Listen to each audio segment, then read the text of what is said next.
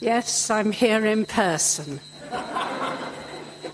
um, the reading is taken from the Epistle to John, 1 John chapter 3, verses 1 to 3.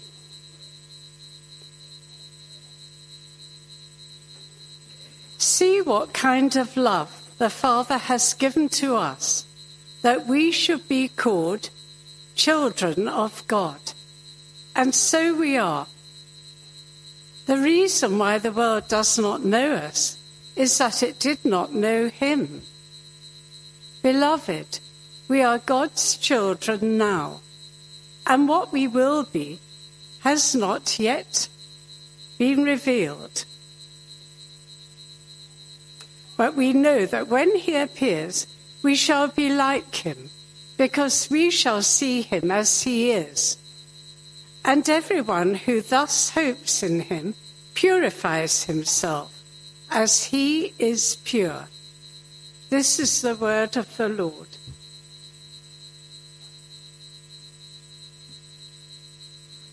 Thank you, Jean. It was not like last week where you, or the week before, you had to read two chapters. Dan is good to us. Dan, welcome to um, the pulpit this morning. Um, Dan is the uh, pastor of the Pacific Paradise Church. He, many, many mango seasons ago, he used to minister here. I mean, the mangoes that were made into chutney then, the chutney has, the, the use by day has gone, hasn't it? When was this? How many years ago? 2005. All right. I was I was a little then.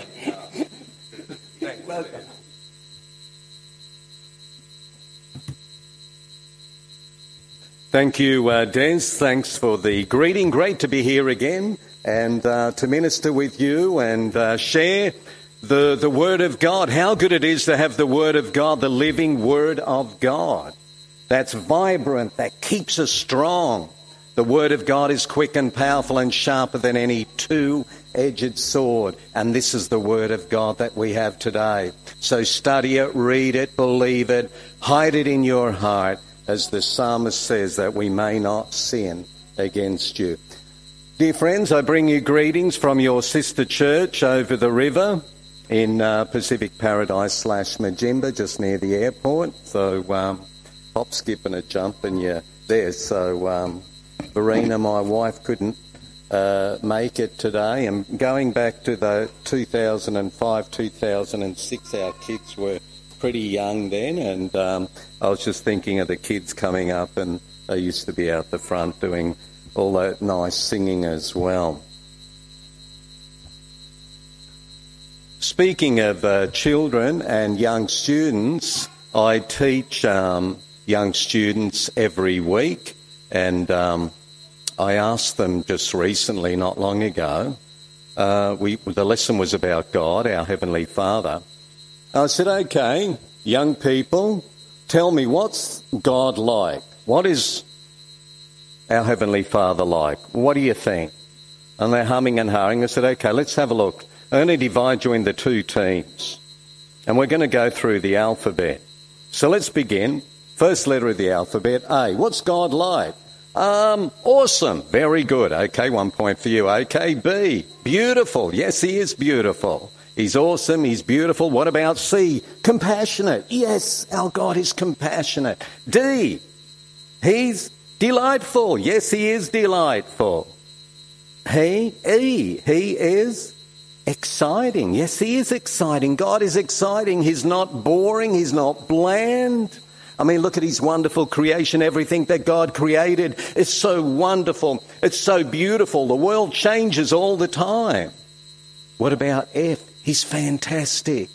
And G, He's good. And so we went through the alphabet. And then I asked them the question, why? Why is God awesome? Why is He beautiful? Why is He compassionate? Why is He delightful? Why is He exciting? Etc. Well, let's speak to that God and ask Him to open our eyes of understanding that we might behold deep and wondrous things out of His Word. Let's pray. Father, as we come before you today, we pray that you would open our ears that we may hear what the Spirit is saying to the churches. We pray that you may open our eyes that we may behold deep and wondrous things out of your word. And open our hearts that we might receive the good seed, that it may germinate and bring forth fruit, some 30, some 60, and some a hundredfold because we ask it in Jesus' precious name and for his sake. Amen. Just three verses, but there's so much in these three verses. We could keep talking and talking and talking about them. So I'm just going to bring out a few points. But as I studied this passage, I thought about the wonder of our Heavenly Father. He is wonderful. Go back to the book of Isaiah, chapter 9 and verse 6 For unto us a child is born, unto us a son is given, and his name shall be called Wonderful. Who's wonderful? Jesus is wonderful. He's our wonderful God. And notice it begins, and I use the authorized version because when we arrived from Switzerland as a little kid, Dad put a King James Version Bible in front of me. Had to start learning the, the read the Bible in the King James English back to 1611, and I'm thinking, whoa, what is this? What's this? I beseech you, therefore, brethren, and, and what are these words? Could make it a tale of, but you know what? I just thank God that uh, He did ingrain that into me because I love, I love that. King James Version, the Shakespeare. Remember Shakespeare at school? I love that Shakespearean flow. It, there's something special about it. Resonates for me anyway. So John writes, Behold, and this is an aorist imperative in Greek grammar. So, an aorist imperative, if you like, we could paraphrase it like this Stop what you're doing right now and ponder this. Check this out. This is amazing. This is wonderful. Behold. Aorist imperative. What manner? And the Greek word there speaks of something that is foreign. Foreign. Reminds me of when we left Switzerland at the age of four years old, when we left Switzerland, and we took the train from Central Station in Zurich, and we went to Rotterdam, and there we took the ship and sailed all the way to this wonderful country we call the land of Oz, or down under, or whatever. I still call Australia my home. I mean, I love Switzerland. I love going back to Switzerland, the Swiss Alps, and the yodeling, and the, and the Swiss chocolate, and the Schwarzwälder Torte, which is black forest cake, and the Swiss cheeses, and oh, I love all that stuff. That's good. But I still call Australia my home. And when we are on the ship, I remember as a, as a little boy, and all these kids from all these other different nationalities, and they're all speaking other language. A bonjour, je me, and I'm thinking, oh, what's that? And from Italy, buongiorno, and, and from Spain, and from all these other um, uh, countries, and it was so foreign to me. And then we arrived here in Australia, and then they spoke another different language, and I met some of these Aussies you know, I'm a fair dinkum dinky die true blue ocker Aussie, mate. What, what, what, what's that? And here I am speaking Swiss German to them, and they're speaking Oz, Aussie to me, and I couldn't understand a word. They didn't know what I was saying. I didn't know what they were saying. Foreigners, behold what foreign, if you like, love, agape love. This is God's selfless, sacrificial love. His love for you. For God so loved the world. Agape, God's love. Behold what manner of love the Father has given to us that we should be called the sons of God or the children of God. Peter writes, But you are a chosen generation, a royal priesthood, a holy nation, a special people, his own special people, that you should proclaim the praises of him who's called you out of darkness and into his marvellous light, which in time past were not a people, but you are now the people of God, which had not obtained mercy, but now have obtained mercy. 1 Peter chapter 2, 9 and 10. You're a special people. That's who you are. And that's wonderful. That is an absolute wonderful truth that we are the children of God. God's love.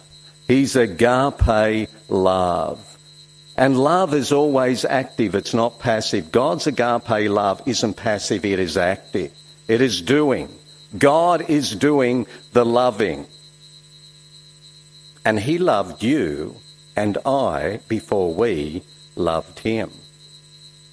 True? He did. He loved you before we ever loved Him. How good is God? He bestowed that He should bestow upon us this, that He has conferred this, He has conferred this upon us. It is wonderful. As I was studying this passage, I couldn't get my mind away from the prodigal son. Remember the prodigal son? He left home, he went his own way, did his own thing, wasted his substance with riotous living, and then we read that when he came to himself, he said, How many of my father's hired servants have bread enough? And here am I. I'm perishing with hunger. I'm in the pigsty. What am I doing here? And he thought back home. This is what I will do. I will go home. I will say, Father, I've sinned against heaven and before you, and I'm no longer worthy to be called your son. Make me as one of my your hired servants. And that's what he did. He went back home, and his father saw him from afar, and what did his father do? He ran out to meet him, didn't he? And threw his arms around him and kept on repeatedly kissing him. And what did he then do? Said, You rascal, you've ripped me off my inheritance. You're just such a wicked young man. No. He then told the servants, Bring the best robe and put it on him, and put a ring on his finger and shoes on his feet, and bring out the fatted calf and let us kill it and eat it and be merry. For this my son was dead and is alive again. He was lost and is found. And they began to be merry. They began to be joyful, to be happy, to be excited to have a party. That's our God. He's the one that confers upon us the robe of righteousness because there is nothing that we can do in order to please God. Nothing whatsoever. It's all a work of grace. And we just sang Amazing Grace, didn't we? It says it all. That we should be called the sons or the children of God. That is wonderful. God did it all for us. So, who are those who are born of God? Verse 29 in the preceding chapter tells it that these are the ones who are practicing righteousness. And if we go down to verse 9 of this same chapter in 1 John chapter 3, we read that whosoever is born of God does not commit sin, for his seed remains in him and he cannot sin because he is born of God. What does that mean? Does that mean, wow, when you become a Christian, you, not, you don't sin anymore? Like sinless perfection? No. Of course we still do. But you know what makes the difference? between a child of God and a child of the devil, a child of the world who doesn't know God? Oh, yes, they can know about God because the Bible says that the demons, they believe in God, but they tremble. No, the difference is it's like a sheep. Jesus said that you are my sheep, and my sheep hear my voice, and what do they do? They follow me. So if a sheep falls into a pit, what's it going to do? Wallow in the mud and the mire and enjoy that the whole day? No. The sheep will struggle to get out. Why? Because its nature is not to be there in the mud. It wants to go out. It wants to graze on the nice, juicy green grass and drink from the streams. And that's the difference between a child of God. We are his sheep. Yes, we can fall into sin and we do fall into sin, but we do no longer practice sin. It doesn't characterize us who we are because we're new people. We are children of God. God has done this wonderful work in us, and that's why we are different.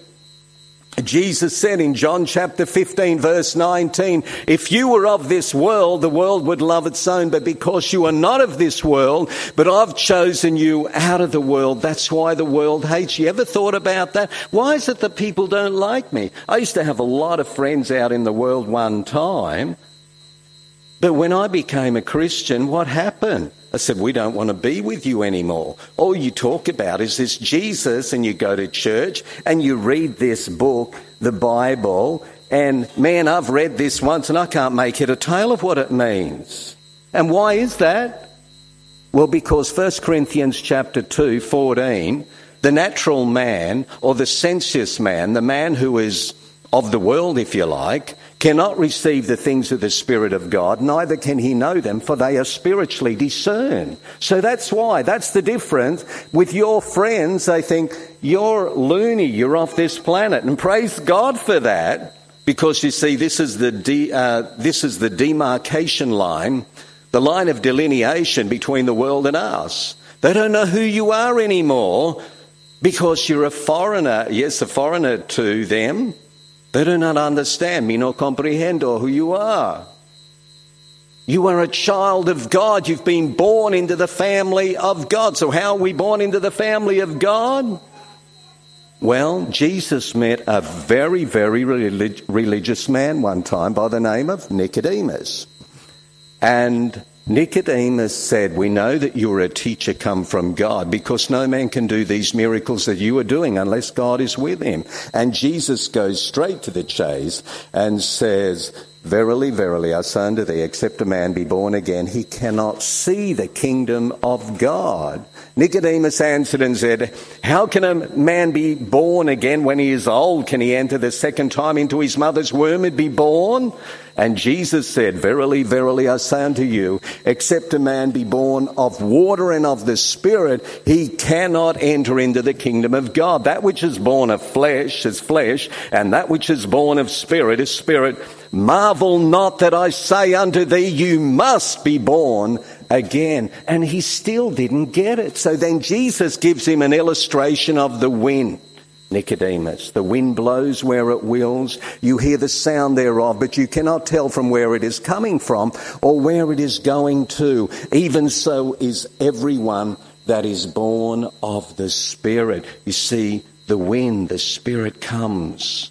And we can't control the wind. I can say, today, I want a bit of a windy day.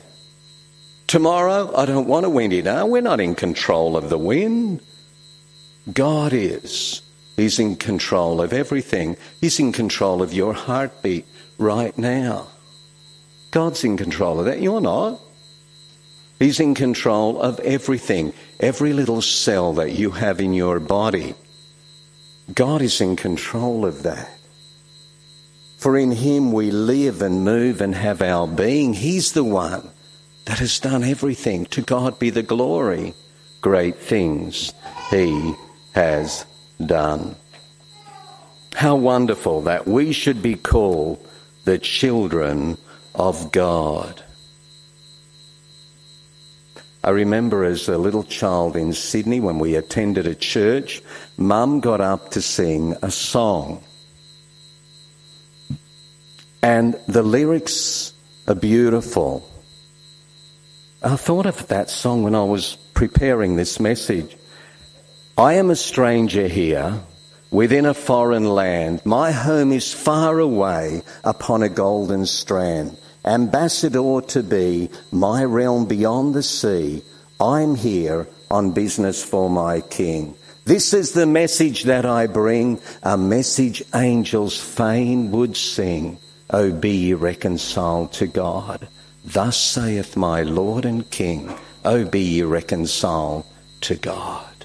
Be reconciled to God in and through his Son Jesus Christ. For Jesus said, I am the way, the truth, and the life. No one comes to the Father but by me.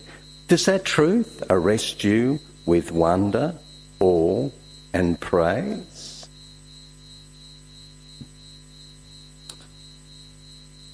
As we go on, verse 2 Behold, what manner of love the Father has bestowed upon us, that we should be called the children of God. Therefore, the world knoweth us not, or knows us not, because it knew him not. The world knows us not, because it knew him not. Beloved, and where are we? We are the sons of God, and it shall not yet appear what we shall be, but we know that when he does appear, we shall be like him, for we shall see him as he is. The wonder of our, of Christ's return. He's coming back. It's wonderful, that wonderful day of his return. So John is writing of who we are, what we are, the relationship that we have with Him, and God has begotten us into His family. We're born into His family, into the family of God. And now John highlights the return of Jesus Christ. It does not yet appear what we shall be, but we know that when He's coming back, we shall be like Him, for we shall see Him as He is. That's wonderful. What a profound truth. Do you know that over 300 times in the New Testament alone, the return of Jesus Christ is mentioned over 300 times? That's an astounding fact. Jesus is coming back. Do you believe that? Would you like Jesus Christ to come back today? Or would you think, well, hang on. No, I'm still a bit too young yet. I've got a lot of growing up to do um, and I want to make a lot of money, and I want to do this and I want to do that. Does the return of the Lord grip you and excite you? Friends, the best is yet to come. Whether you're young or older or whatever, the best is yet to come. Jesus Christ is coming back.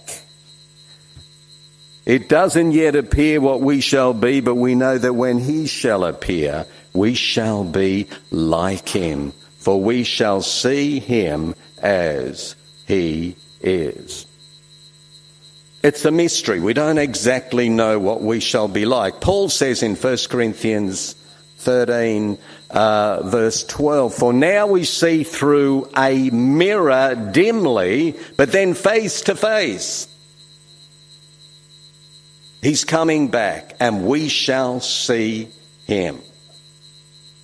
Paul says in 1 Thessalonians chapter 4, verse 16, For the Lord himself shall descend from heaven with a shout, with the voice of the archangel, and with the trumpet of God, and the dead in Christ shall rise first.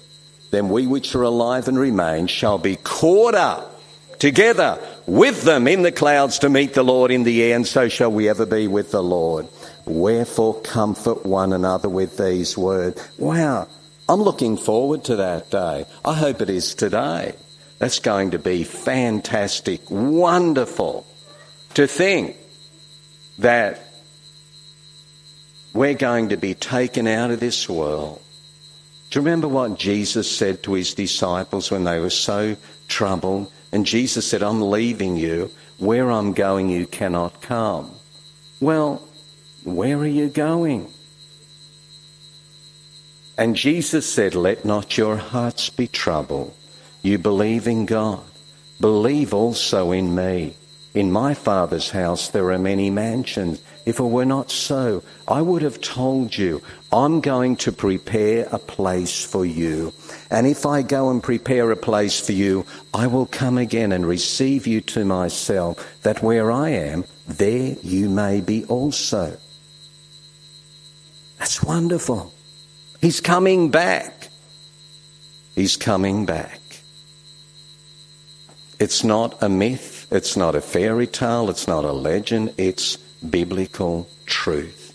Jesus is coming back. He's been. He came as a little baby into this world. He grew up, gave his life as a ransom for many, but he will return not as meek and mild baby Jesus, but he's coming back as the King of Kings and the Lord of Lords in, in power as the judge of the nations. It doesn't yet appear what we shall be. We don't quite know what it's going to be like, but we do know it's going to be wonderful. Absolutely wonderful. And Paul says in uh, 1 Corinthians 15 from 51 Behold, I show you a mystery.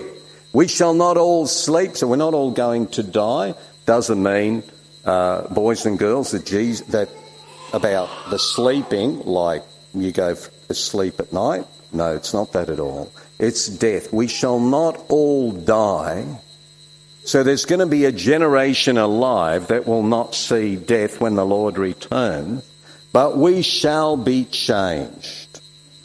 And then he goes on to say, for this corruptible, so this body here is decaying, we're getting older, must put on incorruption, and this mortal, our body that will die and is dying must put on immortality. When this corruptible is put on incorruption and this mortal is put on immortality, then shall be brought to pass the saying that is written, death is swallowed up in victory. O death, where is your sting? O grave, where is your victory? The sting of death is sin and the strength of sin is the law, but thanks be to God who gives us the victory through Jesus Christ our Lord. Therefore, my beloved brethren, be ye steadfast, unmovable, always abounding in the work of the Lord, for as much as you know that your labour is not in vain in the Lord.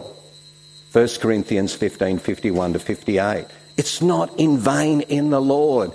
Whatever you're doing for God, keep your eyes on Jesus. Look full in his wonderful face, and the things of earth will grow strangely dim in the light of his glory and grace. Beautiful little chorus, isn't it? We sing from time to time. So the best is yet to come. Why worry? Are you and I worried and concerned about so many things? I remember as a kid in Sunday school, we used to sing a chorus Why worry when you can pray? Trust Jesus, He'll be your stay. Don't be a doubting Thomas. Rest fully on his promise. Why worry, worry, worry, worry when you can pray? Don't worry. Trust Jesus. Give it to him in prayer. So, who's, who's ready? Who's waiting, who's excited for the great return of the Lord Jesus Christ, because there are going to be a lot of people on the day of judgment. But hang on, I'm a religious person. I went to church. I went to Grace Christian Church. I went to Christian Community Church. I've been a good Presbyterian all my life. I've been baptized. I've been confirmed. I've become an elder. I've been thus, da da ah, da da da da, and rattle off all these things that they've done. I have. And God will say, I don't know who you are.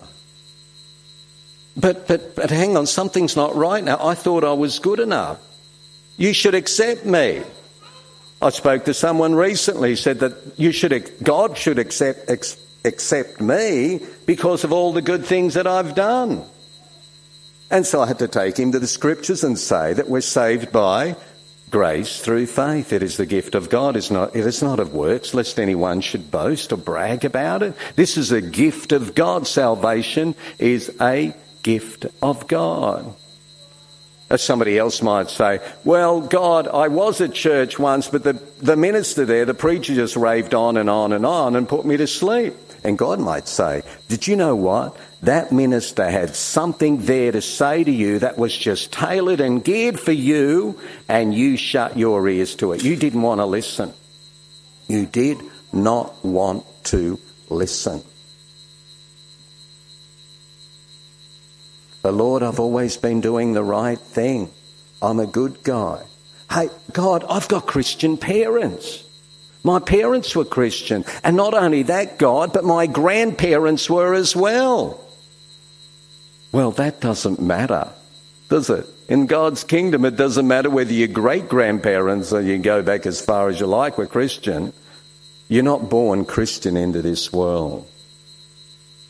We're born sinners into this world because the Bible tells us that all have sinned and fallen short of the glory of God and there is none righteous, no, not one. But may we, may we, like the Apostle Paul at the end of his life, just before the time when he went to uh, the execution block, was able to say, I have fought a good fight. I have finished my course and I've kept the faith. Henceforth there's laid down for me the crown of righteousness, which the Lord, the righteous judge, shall give me at that day, not to me only, but to all those who love his appearing. 2 Timothy chapter 4, 7 to 8. All those who love his appearing. May you and I say that on that day. And say it from the heart. From the heart, just as Paul did. Thirdly, the wonder of our sanctification. You might think, now, why is this sanctification so wonderful? Why is it sanctification wonderful? I'll tell you why, because I believe this is what the Bible said. You see, God is working in our sanctification. He's working in our sanctification. Sanctification means to be set apart for God. Sanctification is that work, that progressive work of of growing in the likeness of God and who He is. Now, in our own strength, once again, we can't make ourselves more sanctified and more holy. You know, we hear that holier than thou. Well, we can't do that. But this is a work of God in us. Through whom? Through the agent of the Holy Spirit the Holy Spirit who bears witness with our spirit that we are the children of God, the Spirit that Jesus said in um, John chapter 14, verse 16, and I will pray to the Father, and he will send you another comforter, the Parakletos in the Greek, the one summoned to our side. He will guide and lead you into all the truth. He will show you all these things. He's the comforter. He's the one who will help you and empower you. So John points in verse 1 to our calling. In verse 2, he emphasizes Christ's coming. And in verse 3, he stresses our consecration. And every one, John writes, that has this hope in him. What hope? What hope? You know your hope? So, young people, what are you hoping for? What are you hoping for Christmas? New bike? Uh, a lot of money? Uh, well, what are you hoping for? I hope that I'm going to be. Um, I hope I get that job. I hope for this. I hope for that. I hope I get better health. I hope I can enrol into that university. I hope I can do this. I hope I can do that. This is not the hope that John is writing about here. This is a solid hope. This is the sure hope that we have. This is the blessed hope that Titus speaks of in Titus chapter 2, verse 13, where he says, looking for that blessed hope and the glorious appearing of our Lord Jesus Christ. That is the hope that you and I have. The hope that is sure, steadfast like an anchor of the soul that the author of Hebrews speaks of. It's a blessed hope.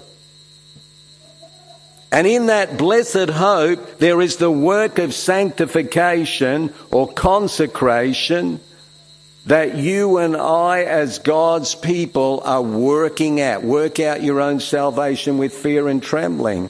Paul writes, For it is God who works in you both to will and to do of his good pleasure. So it's the working out of that that we already have, but it's God doing the work in and through our lives. And that is wonderful. But where's our focus? We need to be focused on the Word of God in order for all these things to happen. It's not just going to happen while you just think, okay, God, I'm just going to sit back and take it easy and uh, you're going to do all the work. No. Paul writes to Timothy, endure hardness as a good soldier of Jesus Christ. And you've got to learn. You can learn. Like I remember when I was in the army, the Australian army and the Swiss army, it meant you had to get up early in the morning. And you had to learn how to salute and follow orders and instruction. And learn the hardship in the cold country, Switzerland, many degrees below zero. And here in Australia, out in the bush and, the, and, and doing a lot of things. It's a tough life, but it's good for you. It makes you strong and resilient and shapes and molds you into the person that, that you are supposed to be. So you can be equipped and ready to face the enemy. And friends, you and I are not wrestling against flesh and blood, but the Bible says against principalities and powers spiritual rulers, and all these these other um, wars that that uh, correction battles that you and I are facing. Jesus has won the war. We've got battles. So where's our focus? We don't look on the earthly things. Our focus is on the spiritual. But God is so good. And guess what? Every day God deposits into your account and mine 86,400 precious seconds. 24 hours in a day, 86,400 seconds God deposits into your account every day. Okay, what are we doing with those? Do you know what? We're going to be held accountable for, for those 86,400 seconds. Are we using it, investing it for God, or are we just wasting it? How many people do you know that just exist? Maybe you're sitting here today and you know what? You're saying, Pastor, you know what? I'm just existing. I'm not living. Jesus Christ doesn't excite me. He should, but he doesn't. I'm just merely existing. How many people are like that? Today, God can make the difference in your life. Whether you're young or old or somewhere in, in between, it doesn't matter where, God can make the difference. It's no longer I that lives, but Christ who lives in me.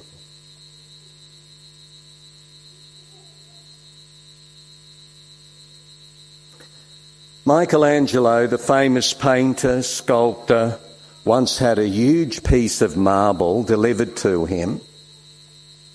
And he looked at it and he said, My, this is such a beautiful piece of marble. And one guy standing nearby said, But it's just a piece of marble.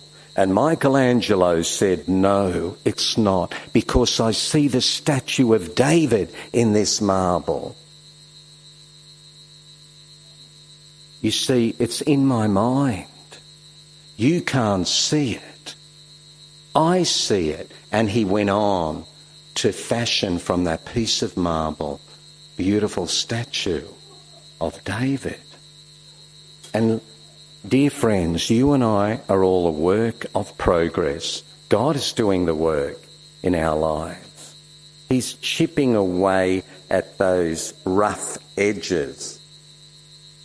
If you like, He's the potter and we are the clay, and He's moulding and fashioning us after His own image. And I believe that's wonderful. One commentator puts it this way there are three tenses in our salvation recorded here the past, our regeneration. We are the children of God, our future tense. We know that when He does appear, we shall be like Him, for we shall see Him as He is. And present tense. And everyone that has this hope in him or her purifies himself, herself, even as he, he is pure. And maybe you're listening to this and you're saying, well, you know, I don't even know this Jesus you're talking about. Well, Nicodemus didn't either. But if you go down to verse 14 in John chapter 3, Jesus gives Nicodemus a lesson in history where he said, And as Moses lifted up the serpent in the wilderness, even so must the Son of Man be lifted up, that whosoever believeth in him should not perish, but have everlasting life. Everlasting life. Everyone who was bitten by these poisonous serpent, by these uh, venomous snakes in the desert, in the wilderness, as soon as they looked to the serpent, the bronze serpent on the pole, they were healed instantaneously. And there's the link that Jesus draws to John 15 and 16. For God so loved the world that he gave his only begotten Son, that whosoever believeth in him should not perish, but have everlasting life. Turn your eyes upon Jesus and look to him. Look to what he has done for us.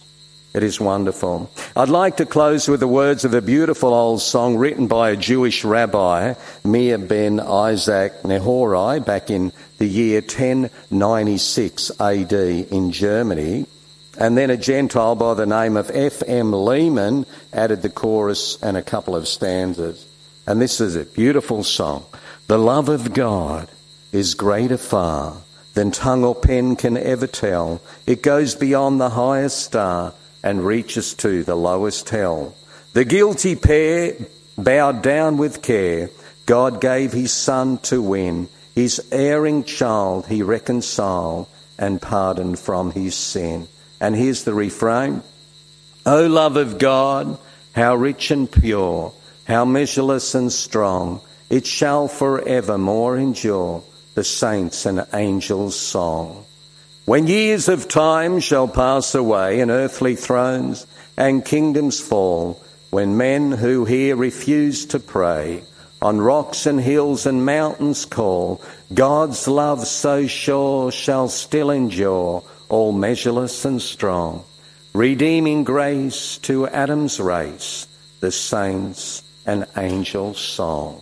And the last verse, could we with ink the ocean fill, and were the skies of parchment made, were every stalk on earth a quill, and every man a scribe by trade, to write the love of God above would drain the ocean dry, nor could the scroll contain the whole though stretched from sky to sky.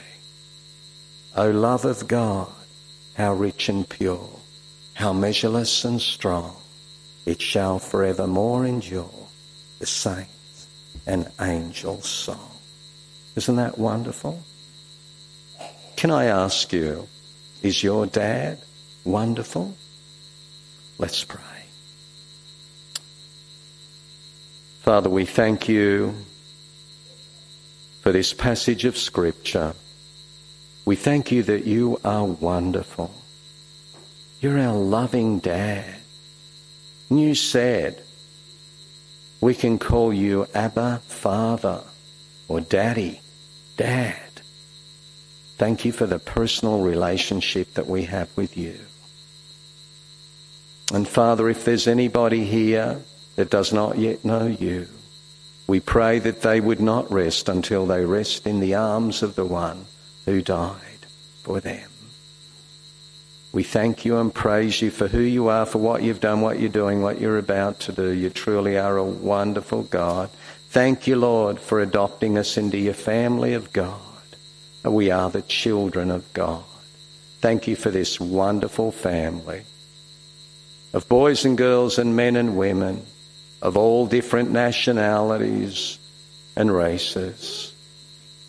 We praise you and thank you that you are building your church and the gates of Hades will not prevail against us. So as we go out to face again this new week, Father, give us the strength to be the people of God that you've called us to be, that we can point others to our wonderful dad who gave his life for his people because we ask it in Jesus' name and for his sake. Amen.